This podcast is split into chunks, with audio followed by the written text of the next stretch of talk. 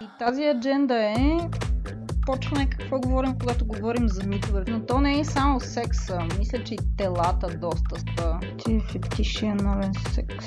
Едно четеш списъка за покупки от пазара. Фетиши, анален секс. Пригидност, импотентност. Първа. Е, курвите си свършили язък. Ние ще ще взема фетиш. Ще заредат още спокойно.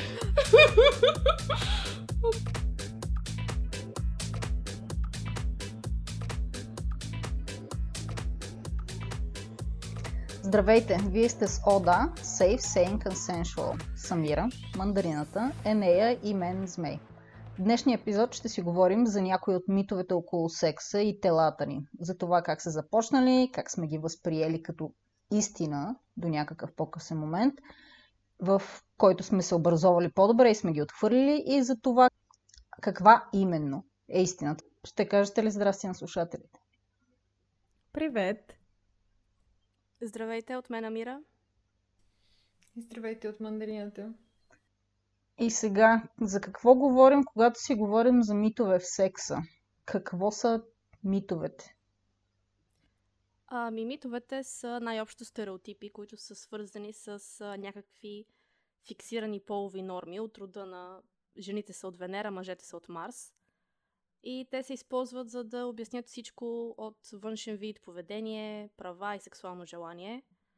А, митовете в секса могат да са пълни бабени деветини, които напушват на смях, но могат да са и устойчиви псевдонаучни твърдения, които са широко разпространени. А, митовете в секса на първо място идват от незнание, което е нормално, но трябва да отбележим, че митовете около всичко сексуално са изключително устойчиви.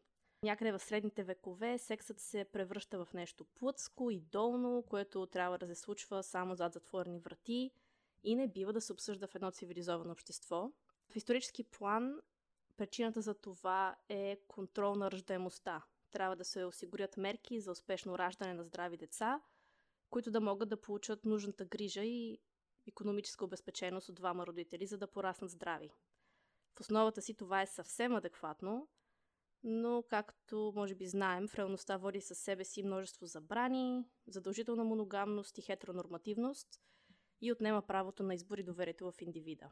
За сексуалната революция, може би повечето от вас ще се съгласят, че все още чакаме в България. Сама по себе си това е антитеза на идеята, че сексът е за възпроизвеждане и продължаване на рода. В средата на 20 век средствата за контрацепция стават по-достъпни в западния свят и това води до разпространяването на радикалната идея, че сексът може да се случва и за удоволствие и че жените могат да упражняват контрол на телата си. В България сексуалната революция е заменена от семейни ценности по съветски модел, които общо взето се свеждат до едно нещо и то е Другарки, вие прекарвате целия си живот в раждане и отглеждане на деца? Няма страшно. Вече ще ви се налага да работите в фабриката. Хаштаг феминизъм. И това е за митовете, най-общо казано. Много се радвам, че Тоест... ще си говорим за тях днес. Тоест, митовете са комбинация от табута, религия, морал, политика и натрупани социални норми, които ние сме интернализирали по някакъв начин. Най-общо да. И прехвърляме през поколенията. Нея? Митовете реално са втора, трета, четвърта и каква ли не ръка, която сме получили не от директна комуникация, а чули, недочули, разбрали, недоразбрали, защото когато дадена тема не се коментира откровено и директно, някаква информация започва да се разпространява, буквално културна осмоза, но тъй като няма къде да се провери и няма как се провери и няма реално усещането, че има кой да се пита, тя се изкривява и се ми се репрезентира и се манипулира и се обърква. Така че мисля, че това е най-просто описание на мит. Митът е комбинация от една жена каза, плюс липсата на достоверни източници да провериш истината. Добре, а какви са любимите ви, така да се каже, митове, които искаме да разбулим? Да тръгнем с това какво се случва в семейството. Как сте научили първите думишки за, за половите си органи? Говорили са родителите ви с вас за секс, за телата ви? Познавате ли хора, които говорят с малките си деца за тези неща? В моето семейство а, говоренето за секс е ставало с голямо колебание, особено като бях по-малка, защото Никой от жените в семейството ми не е получила адекватно сексуално образование като млада. Съвсем на самотек не съм оставяна, но някакси, когато говорехме за някои неща, винаги съм успявала да намирам информация преди да се случи разговорът. За щастие, никога не сме наричали полови органи с разни инфантилизирани имена, като пеперутка, маймунка и други, които ме карат да настръхвам. Енея? Аз и преди съм споменала, че вкъщи стратегията винаги е била Окей, интересуваме тема Хикс, заповядай тази книга. Е, до голяма степен беше по подобен начин и като започнах да имам въпроси по тази тема, защото Седнах, обясниха ми и основите, но аз вече имах конкретни въпроси. И нашия в някакъв момент, като бяха, че малко почва да си изчерпват информацията, защото примерно започнах да писам добре какво е зигота. Имаше ли такъв момент? Имам някакъв спомен, че, че това беше въпрос какво точно е зигота. И ми дадоха една книжка, която беше Ние и децата, в която си имаше точно обяснено всичко. В смисъл, книгата беше за родители, как ги обясняват тия неща на децата, но просто ми връчиха книжката да прочета тази част. Обясни много от нещата. А, никога не го е имал това с някакви безумни имена. Напротив, беше си абсолютно обичайните биологични имена. Макар, че помня, че бях питала майка ми какво означават някои думи, които съм чувала при псуване, майка ми мисли, че това са вулгарни описания, когато целта е да обидиш и унижиш някой. И тогава чух и се запознах с концепцията, че половите органи са нещо лошо и негативно. При това не ми беше хрумвало. Мандарина. Ами ние никога не сме си говорили за тия неща с моите родители. Връчиха ми две книжки, като бях малка и така съм се образувала. А, митове от тях конкретно не съм, не съм а, чувала единствено, че родителите ми трябва да се разхождат голи пред мен. И че момиченците се къпят с майката, а момченците с бащата. Знаете за плажовете, че децата в един момент трябва да им се сложат бански защото е срамно да си показват голотиите. Че всичко останало за сексуално образование съм го научила от книжките и се чува защо в момента няма такива книжки. Ние май сме си говорили дори в Твитър за тези книжки, които се разпространяха на времето по соцрежима и че всички имаме такива в библиотеките си. Да, мисля, че една голяма част от обществото ни се е образовало сексуално от книги и чуто, недочуто и от разни примери. Сега, аз до някъде съм селско дете, така че съм наблюдавала как се случват нещата между всякакви видове животни съм наясно, че за да се случи прасенце, трябва да имаш татко праско и мама праскиня. А в същото време в моето семейство винаги е имало много книги и аз съм имала свободен достъп до тях. Така че и винаги съм задавала много въпроси никога не са отказвали да ми отговорят на, на любопитните ми въпроси, но в същото време отново дискусията по-скоро с нежелание е била подхващана, именно защото нито родителите ни са получили сексуално образование, нито самите ние сме имали кой знае какво такова. И като казвам сексуално образование, вие имали ли сте някакво сексуално образование в училище? Изобщо имате ли някакъв спомен някой в училище да, да е имал един, така, един час в час на класния или в час по биология, някой да е говорил за секс? При мен в а, пети или шести клас някъде дойдоха едни мили доброволки да говорят за женската и мъжката полова система и да раздават превръзки на момичетата, което естествено стана повод за безкрайно хихикане и повсеместен срам. А в 8 клас се запознах с класиката, която някои от вас може би познават, под формата на комикс. Кънчо се събуди готов да се труди. Ставаше въпрос за презервативи и главният герой на комикса Кънчо беше един доста симпатичен пенис. От към образование това, но иначе в училище опипване, агресия, обиди и засрамване заради нормални неща като цикъл, космяване и десвеност си бяха просто нормални неща. Извиня, обаче Кънчо, защото аз, нали, при мен Кънчо се появи доста по-късно. Со вече съм била голяма. Кънчо си беше герой. А той, Кънчо, доста, доста по-късно се появи при мен, може би защото разликата ни е 10 години, обаче ние нямахме такива неща. Аз точно след, след соца, какво сексуално образование, никакво сексуално образование, чак в часовете по биология в ПМГ съм получила нещо и то аз вече съм била много по-наясно с всичко. Тенчо помня, че ме беше ужасил с цветовете си. Просто имам някакъв много ясен спомен как бях. Не би трябвало да изглежда толкова ярко червен. Това нещо не е окей okay, тук.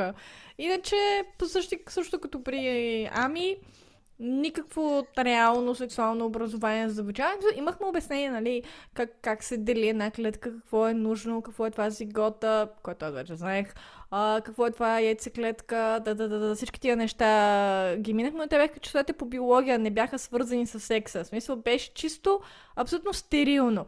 А иначе да, показаха ни как се слага презерватив на банан. Много важно, изключително полезно знание.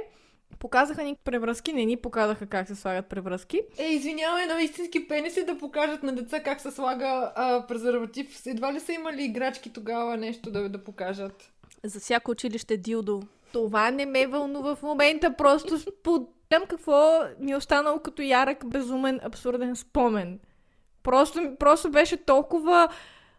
Нямаше абсолютно никаква връзка с нищо. Дойдоха, извадиха един банан, сложиха му един презерватив и си тръгнаха, разбираш ли? Никакъв контекст. Просто секса включва плодове. В смисъл, някакси това е асоциацията. Ми човек като гледа нашия акаунт в Twitter и така ще си помисли, да, секса включва плодове. Out of context сексуално образование. Още познато като кънче трябва ли да е лилав? Ами аз честно казвам нямам абсолютно никакъв спомен дали някой е идвал да обяснява някакви неща.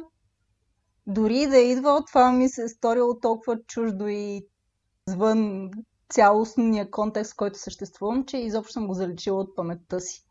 Ще ми се да вярвам, че децата в момента получават по-добро сексуално образование. Истината е, че не съм поглеждала в момента програмата за училищата и гимназиите, но мисля, че наскоро излезе някаква книжка. Има една книга, която е в процес на създаване в момента В като вагина, която е с образователна цел. Но иначе в по-широк контекст не знам какви материали съществуват специфично на български. Добре, а нещо, което Енея спомена преди малко ми се загнезди. Когато децата чуват думите за сексуални органи, те ги чуват само в контекста на това, че те са обиди. Защо обиждаме хора с думите за сексуални органи и защо е толкова срамно да наричаме нещата с истинските им имена? Вагина, пенис, мензис, цикъл, вулва, топки и, и други подобни думи. Как се е загнездил срама? Ами, според мен това е свързано с а, превръщане на темата в табу сексът а, става нещо, което не бива да се говори за него, защото ако знаеш неща за секса, означава, че си някакъв извратен човек, може би. Нямам, нямам друго обяснение.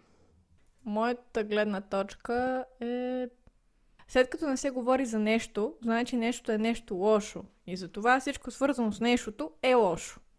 И затова, когато не си учен на думите, самите думи стават синоним на нещо лошо. Когато не си учен на приемане на някаква част от живота реално, тази част е негативна, тази част е отрицателна. Да не говориме, че в прав текст все още се казва, че секса е нещо мръсно и срамно или нещо, за което не трябва да се говори. Зрели хора казват, че те не говорят за тези неща, защото това е срамно. В тяхните глави секса е нещо лошо. То е гадно. От друга страна, супер много го искат. Съответно, те мразят до някаква степен себе си, че искат нещо, за нещо, което асоциират с нещо негативно, по същата причина, по която виждаме толкова много хора, които изливат толкова много агресия, и злоба и омраза към хора, които те искат. Ти ме накара да ти искам и сега ще те мразя за този факт. И за факта, че, да кажем, нямам достъп до теб по една или друга причина, сега ще те накарам да се чувстваш зле, като те обидя, като те омалважа, като изпопитвам да те унижа. Е така. Мандарина. Ами според мен от незнание, от невежество, от недостатъчно говорене. Вече го казахме. От а, необсъждане в семейството, защото а, нещата, за които мама и тати не говорят, са, са табу. А ти откриваш по себе си неща. Откриваш, че имаш пенис, откриваш, че имаш вагина, откриваш, че имаш гради, затова никой не ти говори. Точно това сексуално образование от семейството липсва. Да не говорим, че особено България е и културно ние сме по-близо до, до изтока, отколкото до, до запада, където нещата се говорят много по-ясно. Да, моето мнение е същото, че факта, че не говорим за тези неща и факта, че има нужда да се говори за тези неща и именно причината, поради която ние правим този подкаст, защото ни се ще бъдещето поколение да има повече информация, да има повече достъпна информация, поднесена по, по достъпен начин и приятелски, доколкото е възможно, да не допуска грешките, които ние сме допускали и да не интернализира проблемите, които нашите поколения и предишните поколения са интернализирали. Да се научим да бъдем по-добри към себе си и към околните. И в този смисъл към телата си, защото именно тези табута и тези обиди, използвайки части от телата си за тях, те ни карат да, да мразим до някаква степен собствените си тела. И една немалка част от митовете и легендите, свързани с секса, са именно, именно с телата ни. Като окосмяване, като целулит, като възраст, като от телата ни се искат някакви почти непостижими стандарти, което до някъде и, и Холивуд, и, и вся, всяка медия, която потребляваме, разбира се, носи вина. Да започнем да си говорим за митове? Например, един от любимите ми митове свързан с а, окосмяването при жените и по-конкретно митът, че женското окосмяване е нехигиенично. Имам въпрос. Ако това е вярно, защо окосмяването при мъжете не се смята за нехигиенично? Космите имат абсолютно един и същи състав и хигиената зависи от това колко е хигиеничен човекът. Освен това, окосмяването около половите органи има за цел да ги предпази от замърсяване, инфекции и протъркване при секс. Всеки в крайна сметка има право да поддържа тялото си по начин, по който им харесва. Абсолютно съгласна и според мен а, обезкосмяването трябва да е индивидуален избор и а, според мен тук идва и вредата от гледане на порно, защото в порното всички са обезкосмени и ти си казваш, окей, а, след като там го правят, значи е нормално и аз трябва да го правя. Всъщност, нещата, които ти учиш от порнофилмите, понякога не ти оставят избор. И според мен така се ражда и този мит за окосмяването, че не е окей или че е отблъскащо жената, докато е окосмена да прави секс. А, това не е вярно. Секса ще се случи с или без окосмяването и това е индивидуален избор ти как се чувстваш. Е, не е. Само да спомена, че първоначалното премахване на окосмението при порнофилмите е било с цел просто, за да може да вижда камерата. Тоест, от нещо, което е съвсем практична цел, се довежда нещо да се емулира без знание. По същия начин, както в порнографията са много популярни жени с а, малки външни а, и вътрешни срамни устни, просто защото се вижда по-лесно какво се случва, което довеждат буквално да има хора, които започват да се подлагат на операции, за да приличат на биологическото изключение външните и вътрешните полови устни да бъдат по-малки прибрани. Което е абсурдно. Точно за това си мисля, че много от митовете, свързани с секса, идват от порноиндустрията. Защото ти нямаш друга база, откъдето да, да видиш, откъдето да вземеш. И след като той е твой единствен учител, на повечето единственият учител за как се случва секса, са порнофилмите. Тоест, ти виждаш един модел, виждаш хората а, обезкосмени, виждаш ги а, с малките срамни устни, с големите гърди, с перфектните тела и си казваш, ами аз в крайна сметка мога ли да правя секс с този целулит, нали, с този корем с тия малки гърди. Да не говорим, че това, че гърдите са не еднакви, също там всичките са перфектни в повечето филми. Даже това, което ми прави впечатление, е, че това довежда до изключително много проблеми, не само при, мъжи, при жените, но и при много мъже, които виждат порно актьорите, започват да се сравняват с хората, които са изключението. В смисъл, че повечето мъже нямат пенисите, които ги имат повечето порно актьори, които на всичко отгоре не, че им трябва да са толкова големи за самия пол, факт е просто да се вижда на камерата. Най-малкото, като знаем размера на средната женска вагина е около 10 см, тия другите 3 см за какво са? За нищо. Но хората им е такава драма им е, мъка им е, че не им е хикс плюс сантиметра пениса, което ги притеснява и ги комплексира и ги кара да се настроят негативно и към себе си, и към секса, който правят към партньорите си. Аз не виждам проблем в порнографията. Порнографията няма нищо лошо, когато е етично, разбира се, между възрастни, които не се злоупотребява финансово и по някакъв друг начин. Това е работа като всяка друга. Но тези неща не трябва да са вакуум. Порнографията не трябва да е това, което те образова, понеже това не е нейната роля. Тя е развлекателна. По същия начин, по който ние не, не учиме да кажем за заобикалящия ни свят чрез филмите на Марвел, какво е това физика, химия и така нататък, по същия начин не може да очаквам порнографията да обучава сексуално когото и да е. И просто не е коректно и не е честно. И да бъде демонизирана само сама по себе си е излишно. Няма нужда. Но не я приемайте буквално. Добре, въпросът беше, че аз забрах почти да казвам, че за секса те няма откъде другаде да го видят, докато Марвел могат да прочитат от всякъде и да си говориш за това с хора, за секса не говориш, виждаш порно, а аз ще гледам порно тайно и оттам уча, научаваш нещата. Особено когато си млад. Нора Робъртс пише по-добра еротика, отколкото половината порнофилми, които съм гледала. А Нора Робъртс пише сравнително лоша еротика. Ако не им покажеш пенис и вагина, не могат да си визуализират някои неща. Чакай сега, да, проблемът, е, проблемът е, че дори когато ги виждат и двете, стигаме до онази безумна върволица на тема какво е това вулва, какво е това вагина и имат ли почва у нас. И това е така. Това, само че защото си видял нещо, не означава, че си разбрал какво си видял. И след това е хубаво да се, да се обясняват тия неща. Защото иначе ставаш на човек на зрели години и си готов да се вържиш на прецел и да се караш една седмица с хора. Добре, нещо, което аз искам да кажа е, че целулитът не е грозен и идеални мерки не съществуват. 90-60 на 90 трябва да умре. Амин. Лошото е, че повечето мъже пак по същия начин. Те гледат писания, гледат плакати, насякъде всичките абсолютно реклами слагат жена, която е без целулит, изчистена с фотошопа.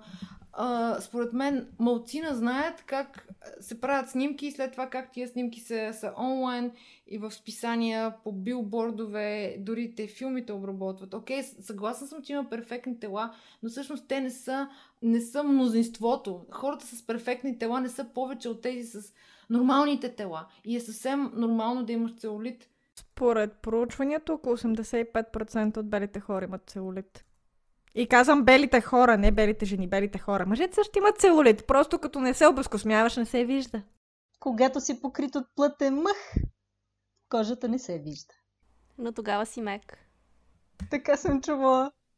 И, и другото, което е, че жените за гърдите, за корема, не само целулита, и защо всичкото това трябва да е индивидуално, но когато получаваш постоянно шейминг от а, различни страни, особено от мъже, които нямат увереност в себе си и прехвърлят собствените си представа за красота върху теб, защото аз трябва да ви кажа, аз имах партньор, който ми обясняваше постоянно, че не съм хубава, защото имам целулит. По дяволите аз бях 46 кг.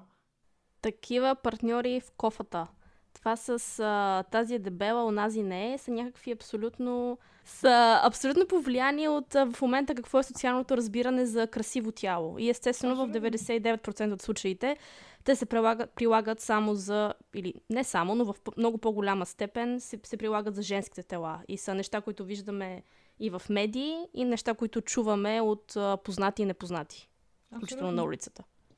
Ако представата на един човек за това как изглежда женското тяло е идеализираната от медията представа, то аз оставам с че този човек жива жена не е виждал през живота си. Аз искам само едно нещо да кажа. Нека не пропускаме слона в стаята. Един персонаж, който се чувства несигурен и уверен в себе си, със силно ще търси одобрението ти. И това го правят не малко хора в партньорите си, няма значение мъже, жени, няма значение сексуална ориентация. Много хора го правят абсолютно целенасочено, за да накарат партньора им да се стреми за тяхното одобрение. Което е лошо и негативно. И не е окей. Okay. Ако ви го причиняват, шапката, чантата и през вратата. Да, това вече си е турмоз. Mm-hmm. А извинете, вагините разтягат ли се от много секс? Разпускат се направо. А пенисите Ваги... се протриват и стават едно... двоизмерни, нали така? Плоски. Значи, колкото си... Значи аз както съм на почти 40, моята си я слагам в турбичка, толкова се е разтегнала. Да, а, вагината е съставена от еластични мускули. След а, всяко проникване, тя си връща обратно структурата, когато не е в а, възбудено състояние. И според изследвания, след раждане отнема около 6 месеца на вагината да се върне в първоначалната си стегнатост преди раждане. Естествено, като всеки мускул, с възрастта, вагината се изморява, така се, така се нарича термина, vaginal fatigue. Но идеята, че много секс води до разтягане е просто смешна и невярна. За това кегел упражнения. Да, и като цяло, за, някой за да унищожи вагината ми с секс, ще трябва много повече от 10 тласъка. Just saying. Може би 50 години? Поговорихме си за срока на годност на вагината. А какъв е срока на годност на жената? Мандарина? Това е един много любим мой стереотип и мит. А, и съм го чула последните няколко години, особено страшно много, че жената след 30 години а, не става, никой не я иска.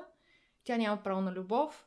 Ако си а, в брак, трябва да, да родиш до, до 30 години, защото след това ам, яшниците спират да работят и ще ти е по-трудно и така наслагват едно напрежение върху тебе, че трябва на всяка цена да родиш до, до 30. Ако си сингъл, трябва да хванеш а, котка веднага и да забравиш да си намериш мъж, защото никой не иска жена след 30 години, а след 35 изобщо вече забрави тотално. Отиваш в стар, старчески дом и никой не те харесва, косата ти окапва, вагината ти се разтяга, целулити, мускули, всичко не, не... Абе, просто не ставаш. Създава се една такава култура, че само когато са млади жените, само тогава имат право на, на любов. Ако сте забелязали българските реклами, двойката, жената винаги е млада. Такова нещо тук в Австрия по рекламите няма. Тук винаги има разнообразни двойки, възрастови, никога не са само хетеро двойки. Докато в България стереотипа е такъв, жената е млада, красива и само тогава тя има право на любов. А до нея картоф. Искам само да добавя тук много бързо това, което казваш за възрастовата разлика в двойките. А, чували ли сте тази крилата фраза «Мъжете остаряват като хубаво вино»? Съжалявам, но няма как да се съглася с нея, при положение, че 90% от мъжете в България не използват крем за лице, защото си мислят, че това е гей.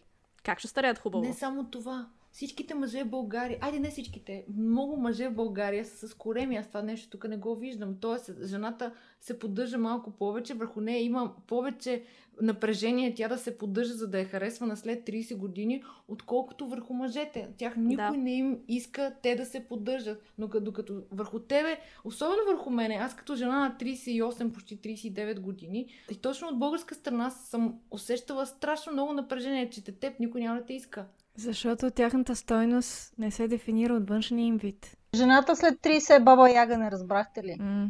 Минимум. От друга страна, аз винаги съм се замисляла за тази невероятно за страшна заплаха да останеш сама с котка, при положение, че проучванията показват.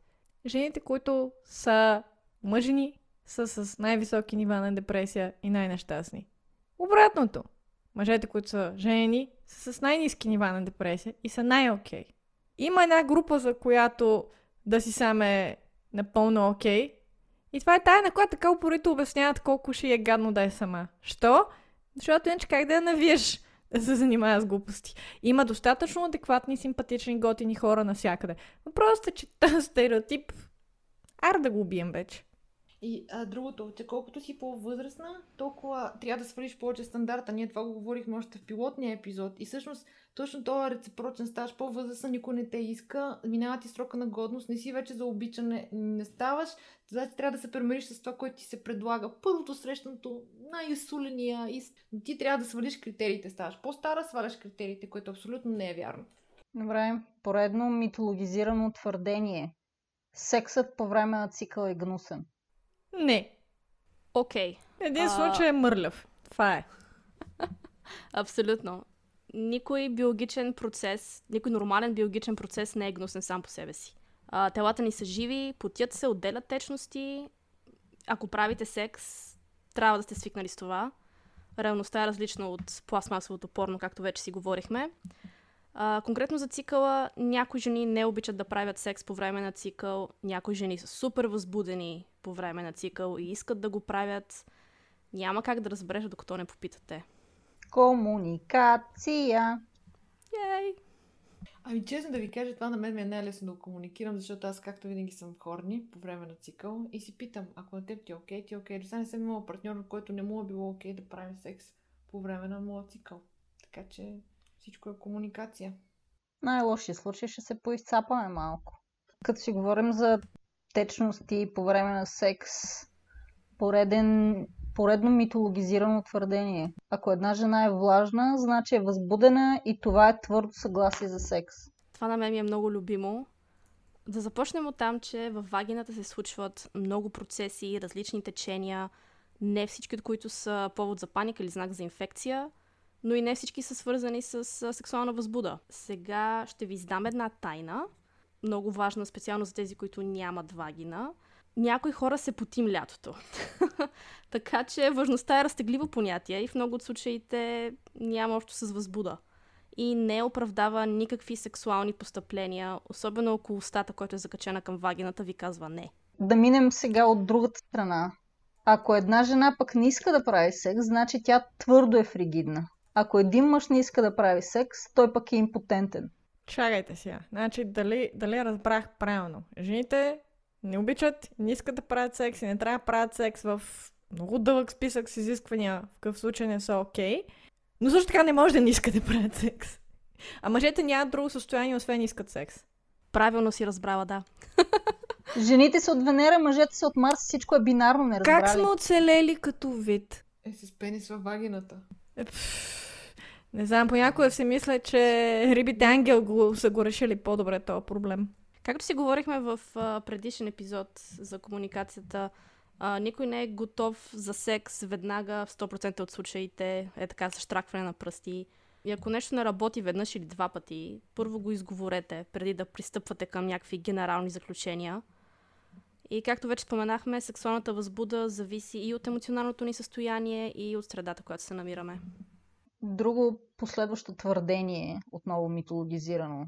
Ако мъж има проблем с ерекцията веднъж, то той твърдо е импотентен. Това ми се случва да го чувам много пъти и, усещ... и съм усещала напрежение в партньорите ми, когато не са имали ерекция. Защото а, тях ги е страх, че аз ще си помисля, че в мен е проблема или пък, че те имат проблем и аз ще се откажа от тях. И това е една много сериозна стигма върху мъжете по принцип. И според мен всичко пак опира до комуникация и до вътрешна интерпретация. Ти как се чувстваш и как можеш да изкомуникираш ситуацията. Ерекцията, както и оргазма при жената, има много причини да не се случи. Психологически, емоционални. Физически. Физически, да. Всичките тези неща стават с а, комуникация и това в никакъв случай не значи, че мъжът е импотентен. Честно казвам, имам чувството, че единствената група, към която сме по-негативни от това жените, които съществуват, са мъжете, които съществуват. Цялото нещо е толкова доведено до крайност, което създава един абсолютен страх и паника. Ами ако имат самолит, ами ако нещо ми стане и ми падне, еди какво си. Абсолютно състояние на стрес, то стрес, как човек да се отпусне, как хората се забавляват, как да има хубаво. Това не може да продължава така. Затова сме тук, за да ги разбуваме Точно. тези митове и табута. Един мит, който може би частично споменахме от тебе покрай порното. Размерът има значение. Аз твърдо смятам, че размера няма значение. Ами за мен също размера няма значение, защото всичко е толкова индивидуално. И ако размера имаше значение, това означаваше, че ние като жени се интересуваме само единствено от пениса като самостоятелна единица. Тоест този пенис, той не е прекачен към, към човека. Ти не виждаш човека, ти виждаш само размера на пениса му. И това абсолютно не е вярно. И съм убедена, че жени, дори жените, които използват тази шега, а, го правят с а, неувереност към самите себе си да прехвърлят шега върху партньора. Размерът има значение под един размер и над един размер. Просто защото отвъд или под този размер трябва това да се съобрази, да се има на ум при, при, сексуално, при сексуални актове. Но че само размера е това, което прави един сексуален акт успешен и неуспешен, звучи като някой, който е на 14 и всичката му информация по темата е каквото са гледали примерно по RedTube. Това е. Абсолютно. Обаче ти нямаш представа колко мъже са всъщност стигматизирани относно размер. И това им се... А, и, и всички комплекси, които mm-hmm. имат мъжете, са точно от този мит, защото това мерене на каква кола ще си вземеш? Той си е купил голяма кола, значи има малък пенис. Ами това е безумно. Не знам дали сте го чували. Той има БМВ, значи му е малък. Или той, а, той си е купил малка кола, значи няма проблеми с а, ам, потентността си и с размера. Абе, размера има значение само за дюдото, защото аз си го купувам искам да изглежда по определен начин. Оттам нататък живи и здрави. От там нататък каквото е дал Господ. С, е какви... дал Господ. с каквито части дадат, такива ще ползваме. Еми, ние майстори ли сме или какво? Работим с всичко. Точно така. Добре, ако една жена не е фригидна, твърдо е курва или разпоретина. А, откъде да почна?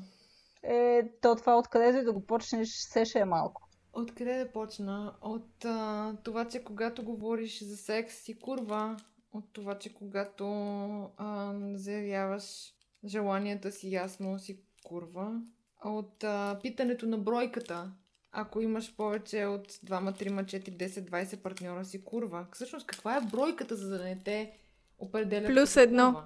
Бройката е плюс едно. Но ако е по-малък е от добро. едно, си задръстена. И си смотана. Даже не знам дали не, даже не, знам дали, е, дали не е равно на едно. И то, ако може да съм аз. Нали? Да, точно така. Държи се свободно, обличаш се по някакъв определен начин, пак си курва.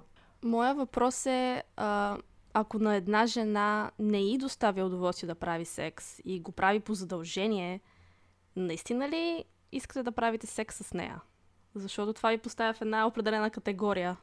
Ама това не е ли малка, не е малка част от а, отношението към жените? Жените всъщност не обичат да правят секс. Е импликацията на всички тези жени са курви, жени са такива, жени са накива. Импликациите жените всъщност не обичат да правят секс и мъжете трябва някакъв начин да ги убедат, да ги излъжат, да ги изманипулират, да заместят нещо за секс. И аз винаги се чуда на мъжете, които го вярват. Тоест, ти си окей, че най-вероятно партньорът ти не се кефи да е там и ти си окей с това. Ами всъщност, Ео. това е, според мен това е, това е точно идеята. А, ти не трябва да говориш за секс, трябва да чакаш те да, да ти покажат правилния път и да те възбудат и тогава, тогава ти можеш да си комуникираш само с тях. Но всъщност това обществено говорене пред всички. Ти не можеш да говориш за секс пред всички, защото си курва. Трябва да говориш единствено само с него и само единствено той да те възбужда. Тоест, имаш право да се наслаждаваш на секса, само ако секса е в моята компания. Така ли? А, точно така, да. Вау. Един от последните примери, който ще дам аз, след, преди още подкаста, аз пред, да речем от някъде януари много сериозно почнах да постам сексуален контент в Инстаграм и се появи един бивш мой кръж, с който съм имала сексуални отношения, който ми каза, ти знаеш ли, че е грозно да демонстрираш сексуални желания пред абсолютно всички? Той започна да, държи, да ми държи сметка при положение, че ние не сме се виждали от една година. Тя е била моя. Не може всички да видят, че тя иска да прави секс. Тоест, тя ако иска да прави секс, трябва да го каже на ушенце и в текстово съобщение само на мен. Не може да го демонстрира пред всички. Какво ще си помислят хората за теб, след като ти пускаш такива дилдота и нарисувани вагини? Той пич сексуалната революция го е подминала май.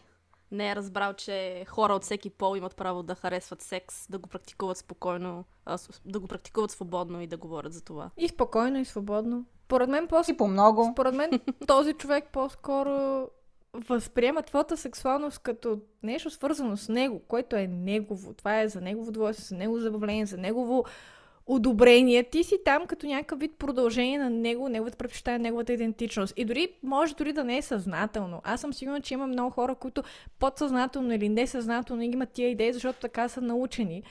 Но когато вече в си отваряш устата и започваш ти неща ги прожектираш на токовите, трябва да се каже не, това не е окей, стоп, спри, а не да се толерира.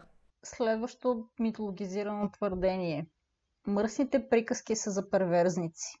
Окей, okay, being called worse.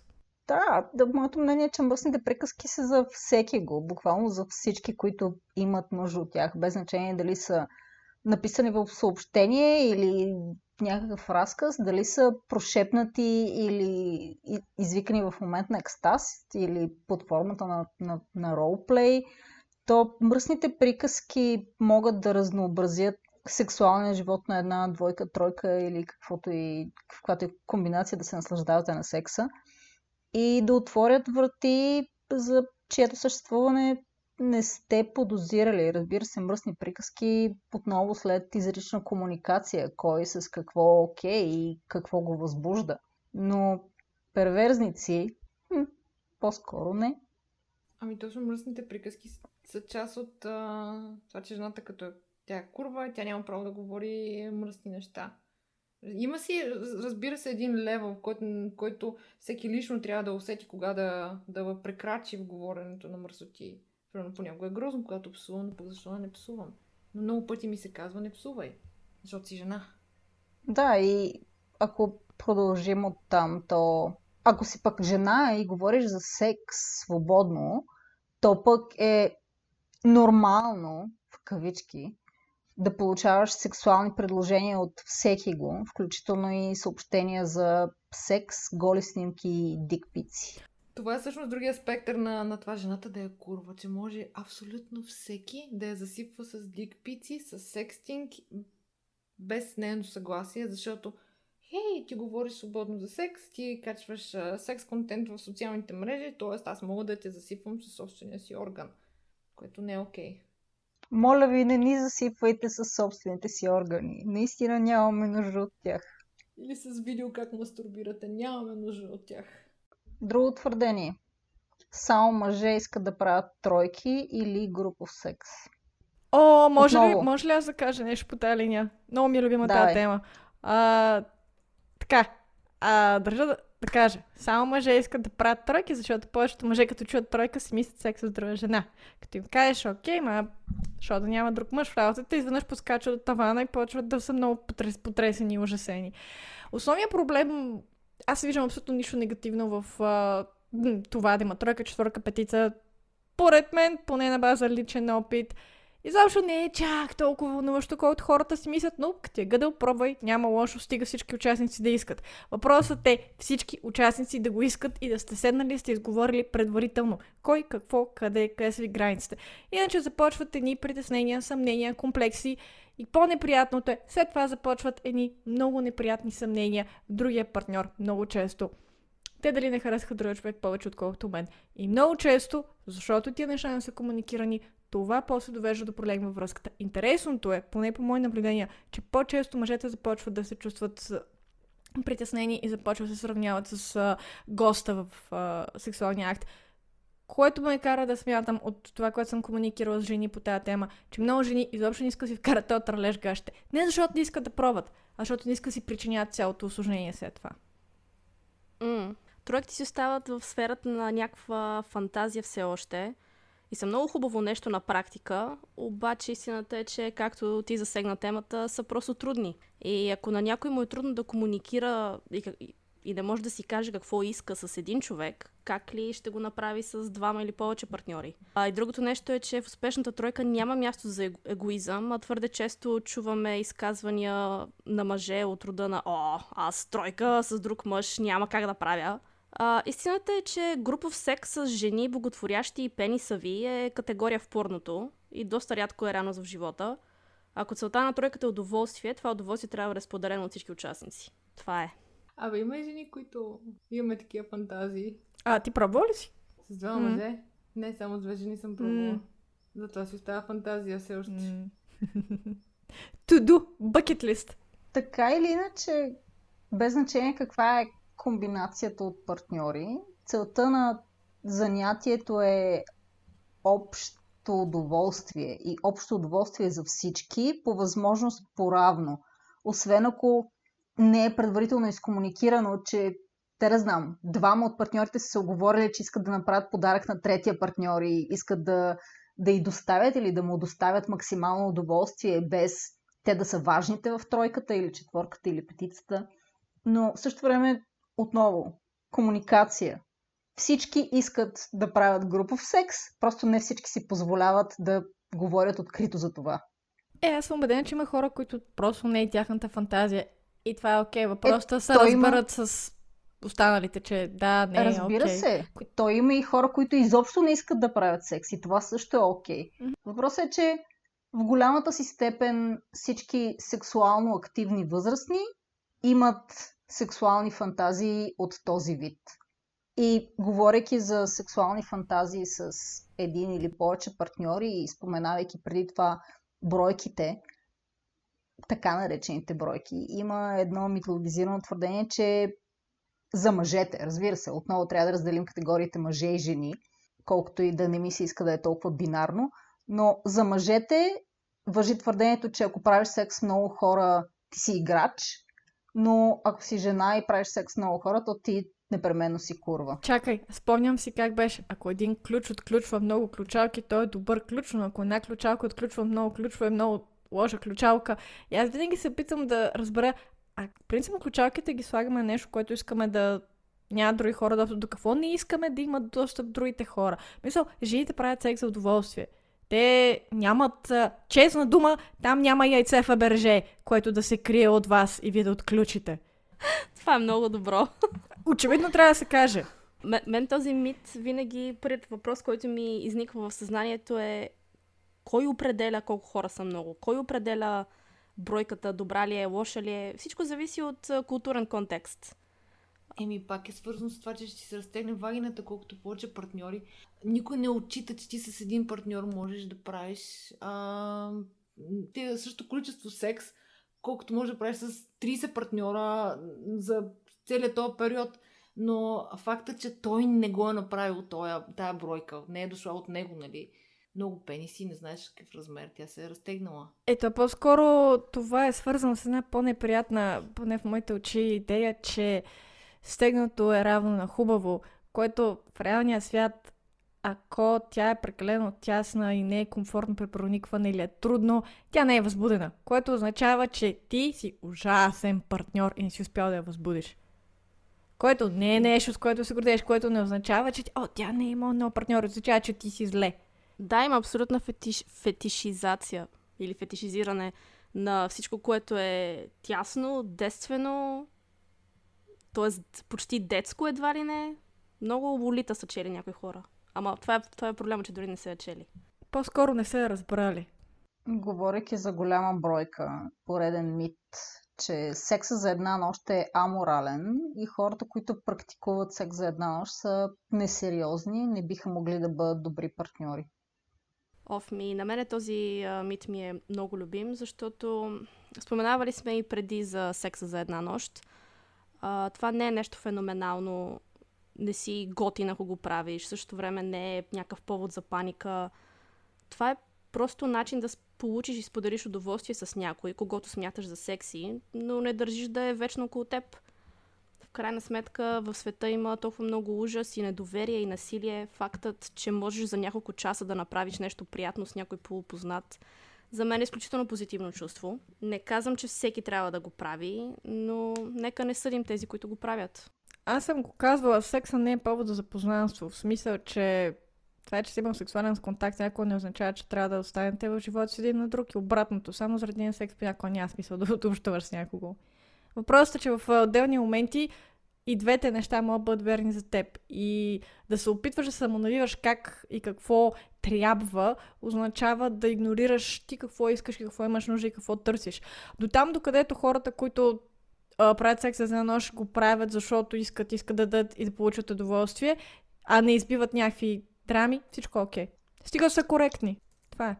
Ако, ако нечия компания ми е приятна и смятам, че би ни се получило и сексуално, за мен няма огромна разлика между това дали ще играем на столни игри или ще правим секс. Не е нещото, което определя колко добър или лош или сериозен партньор съм. Което ме води и до един друг мит, който много мразя и това е, че секс за една нощ е извинение да се държиш зле с партньора си и да не взимаш под внимание техните нужди. Напротив, именно секса за една нощ е нещо, което да, да докажеш, че си способен да слушаш и да докажеш и на себе си, ако щеш, че си способен да, да видиш отвъд себе си, да погледнеш какви са нуждите на човека от среща и да си задоволите желанията взаимно. Всъщност, когато съм правила секс за една, една нощ, тогава съм била изключително мила и никога не съм си помислила, че мога да се държа зле с партньора си. Точно тогава си най-добър, първо към себе си, защото е секс за една нощ, второ към партньора си, то естествено се получава. Да, и а, факта, че може би повече няма да видиш този човек, а, не е повод да пренебрегваш желанията и границите, най-важното, на човека срещу теб. а, това, че не познаваш някой, не е извинение за това да си безотговорен. И в крайна сметка никой човек не е просто едно анонимно тяло, върху което да си прожектираш фантазите и после да зарежеш. И ако покажем малко емпатия и разбиране, ще е много по-лесно да постигнем взаимно удоволствие. Митологизирано твърдение номер не знам кой. А, ако една жена носи презервативи, то тя е курва. Много често ми се е случва партньора да няма презервативи и винаги съм си носила. Ако някой ми каже в очите, че съм курва, защото искам да се предпазя, а той не е помислил за това, просто ще го плесна през лицето. На мен това ми се случи на една среща всъщност. Аз нос... беше среща от а, онлайн апликация, беше очевидно среща с цел секс. Аз имах презервативи, той не. И реакцията беше, ти носиш презервативи, значи спиш с всеки срещнат. Mm-hmm. Ами, аз нося презервативи на работа, значи ли, че спа с колегите си? Не. Може би по тази логика, не знам. Това никога не съм го чувала, признавам. Знам, че е митно, никога не съм го чувала, никой да го казва, никой да го намеква. Но мен ми се вижда много странно като идея. Ти искаш да предпазиш околните и това е нещо негативно. С такъв човек никакъв секс. Смисъл, през вратата и чао. Абсолютно. Нямаше секс, да. Ами, защо ли? Една жена, която носи презервативи е една разумна в моите очи жена. Мъжете, които казват на една жена, че е курва, когато си носи презерватива, не си знаят интереса. Защото всъщност аз нося презерватив, за да предпазя себе си. Аз не знам на него този презерватив дали би му бил удобен. Ако той не си носи презерватив, който на него би, би му бил удобен, ам, това говори само лошо за, за него и ами добре направила, че не е имало секс. И аз не бих правила секс такъв човек. Ама за мен е много абсурдна самата идея да отидеш на среща, знаеки какъв е планът за тази среща. Първо да, не, да отидеш неподготвен. Второ, дори когато да. си неподготвен, да установиш, че партньорът ти е подготвен. Да. И трето, ти да си биеш автогол, казвайки, да кажеш... ама ти как идваш подготвена? Защо? Да се разсърдиш едва ли Как не те е срам? А това вече ще го изгона. Колко глупо всички положения. А, в същото време, мисля, че идва до някъде, води началото си от следващия мит, за който искам да поговорим. И именно това е, че най-висшето призвани, признание за една жена е тя да бъде харесвана като сексуален обект от мъже. Но отново, нали, трябва да е от един конкретен мъж, а не от всички. Или мъже. поне от неговия приятелски кръг, от момчетата, които одобряват гадженцето. Сеш се. Със сигурност много им се иска да е толкова важно одобрението им, защото иначе ще правим и ще казваме неща, които на тях не им харесват. Как става тази работа? После ще решим, че имаме право на мнение и да четем книги, да мислим и да гласуваме. Виж как няма излезе края. И тъй като сме в страната на груминга, още познат като огромна възрастова разлика между мъже и момичета, доста по-млади от тях. Друга, друг любим, отново в кавички, мит. Възрастовата разлика е окей okay за мъже, но не и за жени. Ако спиш с млади жени, това е страхотно. Ако спиш с млади мъже, то ти си дърта разпоретина. А, това е природно, бе, скъпа. Това е природно. Приятно ми е дърта разпоретина. Разлика 11 години съм удрила. И, вау, ма ти спиш с млади мъже. Еми, много ясно, виж ме, да не би да съм някакво ми има. Хората ме харесват, естествено, че ще спа. Това, което ме дразни, че а, забелязали сте как мъжете, които са по-млади от жената, веднага биват наричани жиголо. Докато е някакси по-прието тя да е по-млада. Имала съм партньори, които са, които са се възмущавали дори на една година разлика, че аз съм по-голяма една година разлика, но съм имала и такива, които с разликата е била, както съм ви казвала, 11 години, но а, той ти казва, окей, обаче ти ако решиш да раждаш деца, аз след време, нали, аз сега не искам, ти може да искаш после, което пак е едно такова неприятно е. И защо обществото се опитва да, да сложи вина върху жената, която иска секс, без значение от възрастта на партньора по всякакъв начин. Ако е млада, е много млада, е лолитка, но за него няма проблем. Ако е много възрастна, е разпоредна, да, той може би е живо, сигурно му плащаш, нали? тя сигурно има пари. Това, че обществото те заклеймява като някаква разпоредина, това, че продължаваш да искаш да правиш секс без значение на възрастта на партньора, е абсурдно. Има и преди, че заклеймяват и младите жени, които правят а, секс с много по-възрастни партньори, докато възрастни... Да, в смисъл, а, мъжете са портфейли, а те са курви, проститутки и така, така, така, така, така.